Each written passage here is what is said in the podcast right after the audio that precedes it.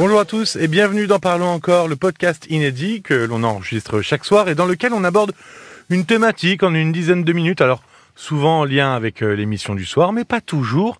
Je suis Paul Delair et pour m'accompagner euh, dans ce podcast, Caroline Dublanche. Bonsoir Caroline. Bonsoir Paul. La fille de Christiane euh, de 19 ans a rompu le jour de Noël.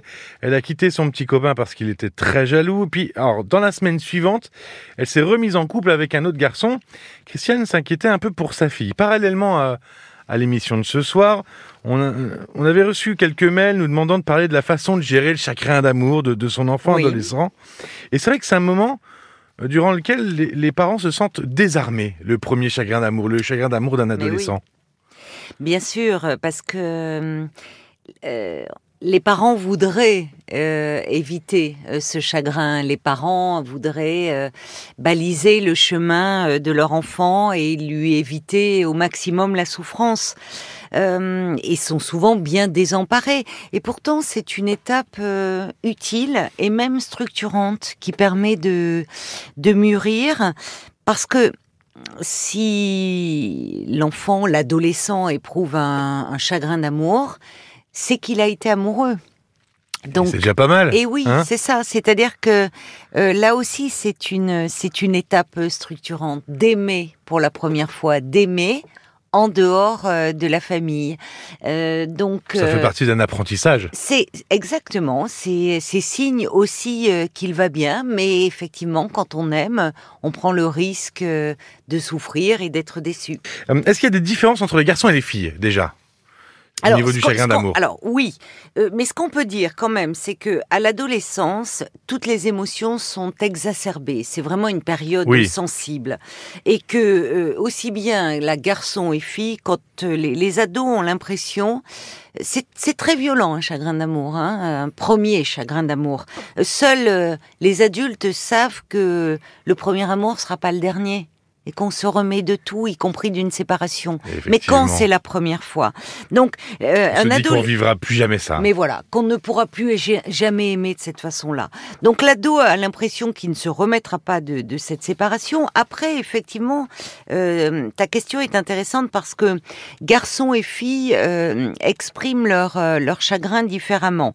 Euh, les filles expriment plus facilement leurs souffrances, vont davantage mettre de mots sur leurs souffrances. Mhm. Elles se confient beaucoup à leurs amis, euh, parfois à un journal intime aussi. Là où les garçons, eux... Euh, Il y a moins de journal intime chez les garçons. Déjà, c'est vrai, c'est vrai. Et puis même avec leurs amis garçons, ils se confient moins. Ils jouent plus un peu l'indifférence et vont réagir davantage par des actes que par des paroles. Alors ça peut être de l'agressivité, une plus grande agressivité, ça peut être le fait de collectionner des aventures. Euh, de, de, avec, avec des filles euh, qu'ils n'aiment pas, auxquelles ils, auxquelles ils ne sont pas attachés, mais comme euh, un peu par côté bravage pour essayer de, de dire en gros, même pas mal. Mhm. Alors qu'au fond, les garçons aussi, euh, souffrent aussi. souffrent aussi, bien sûr. Comment différencier un chagrin d'amour, euh, euh, bon, je vais dire de d'une dépression, d'un état dépressif. Oui, qui, euh, angoisse les parents. C'était voilà, les parents, euh, à ce moment-là, quand ils voient euh, un ado qui parfois d'ailleurs ne, ne, ne, mange plus, Exactement, là, on a des problèmes de, sommeil. Des garçons qui avaient une certaine violence. Oui, enfin de l'agressivité. Mais ça peut être effectivement un ado qui a plus envie de, qui désinvestit les activités qu'il aime bien, qui veut plus avoir de sortie, qui a du mal à manger, enfin qui présente les troubles qu'on peut avoir adulte quand on est confronté à une séparation d'ailleurs. Mais euh, euh, le, le, chagrin n'est pas euh, le, chagrin n'est pas la tristesse, ce n'est pas la dépression. Alors ta question est importante parce que euh, c'est la crainte de beaucoup de parents. Oui, à quel moment finalement on se dit bon, voilà. il faut pas trop s'inquiéter non plus. Voilà, c'est ça. Euh, c'est la durée hein, qui fait la différence. Généralement, à l'adolescence, tout est intense. passionné, profond, violent, mais ça, ça s'estompe généralement, au bout d'un mois ou deux, l'adolescent il retrouve le sourire. Ça ne veut pas dire il peut garder un côté renfrogné, un peu replié, avoir des, moments, des propos un peu un peu pessimiste. Mais on sent qu'il s'ouvre un peu. Il s'ouvre à nouveau. Il accepte à nouveau une sortie. euh, il retrouve un peu d'appétit. euh, bon, donc généralement, voilà, c'est la durée, c'est un mois ou deux, et les choses rentrent dans l'ordre et il est prêt à nouveau à réinvestir le monde extérieur. Parfois, euh, la rupture euh, peut euh, entrer en, en résonance avec euh, une faible estime de soi, une certaine euh, fragilité, et, et l'ado va s'enfermer dans, dans un sentiment dépressif, de- d'échec. C'est-à-dire l'échec de cette relation amoureuse, c'est l'échec de sa vie. Et là, là, là, ça mérite vraiment euh, de, prendre la vie, oui, oui, d'être surveillé, de prendre la vie d'un professionnel, ce qui n'est pas conseillé dès le départ. C'est-à-dire qu'aujourd'hui, les parents sont tellement attentifs à leur enfant et à leur adolescent, ce qui est une bonne chose, peuvent avoir tendance parfois à trop vite vouloir médicaliser Mhm. ce qui relève de la tristesse et, et du chagrin.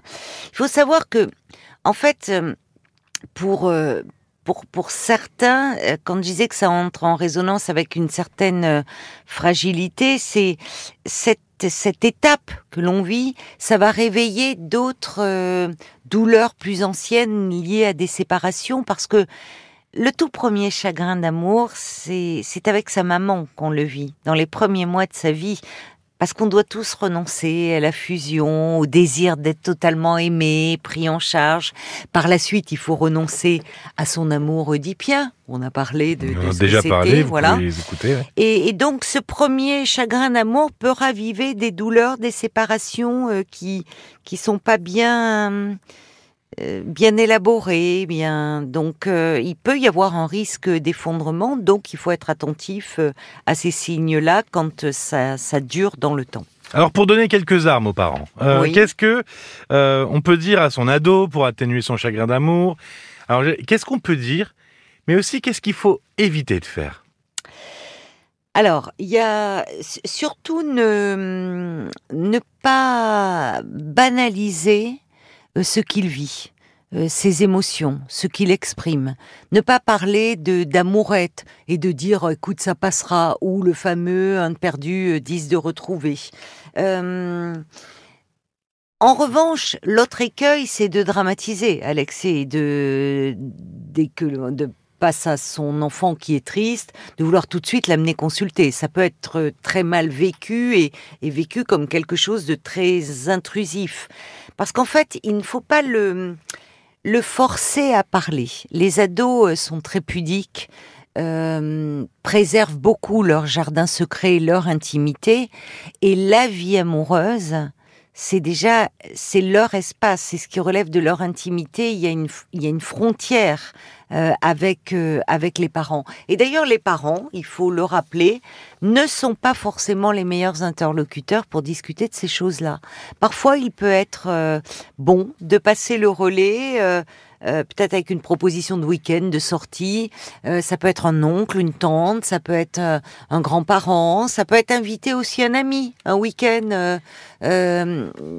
et, et pas culpabiliser. On peut avoir une relation de confiance avec son adolescent et, et pour autant que celui-ci euh, n'ait pas envie de parler avec nous de Oui. son chagrin d'amour et de ce qui relève d'une intimité. euh, euh, pour cela, en fait, il faut toujours se remémorer par rapport à, à- à- à s- aux difficultés que l'on rencontre avec son adolescent, de l'adolescent que l'on a été soi-même.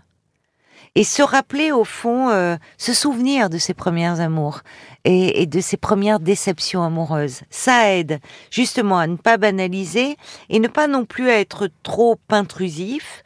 Euh, Oui, finalement, il faut euh, observer, observer un peu, voilà, avec un peu de recul, voilà, tout en restant prêt- un peu disponible au cas où. Oui. Mais quand on est complice, c'est pas parce qu'on est complice qu'on est obligé de tout se raconter non plus. Exactement. Exactement. Être présent, attentif. On peut lui dire, parce que on sait bien que plus on souffre, moins on a envie de parler. Et en même temps, c'est le moment où on a le plus besoin. On peut lui dire, si, si tu as envie d'en parler, euh, sache que je suis là. On peut euh, en parler.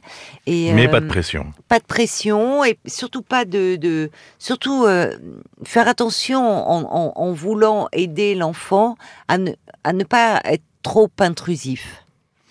Merci beaucoup Caroline. Merci à toi Paul. Au sommaire de ce 3 janvier, Florence a énormément souffert du comportement de sa mère qu'elle avait gentiment invité pour le 25 décembre. Sonia est très soucieuse de son fils agriculteur et taiseux. Comme elle le dit, elle est, elle est angoissée à l'idée qu'il aille mal. Et puis, Oui, on termine l'émission avec les recommandations cinématographiques oui. de Monsieur Yves le cinéphile. RTL.fr et l'application RTL pour écouter ces témoignages. Euh, et pour vous témoigner votre soutien, vous pouvez aussi vous abonner ou laisser un commentaire. Ça fonctionne aussi pour les autres plateformes de podcast partenaires. Euh, eh ben écoutez, merci de votre écoute et puis on se dit à très vite. À très vite. Parlons encore. Le podcast.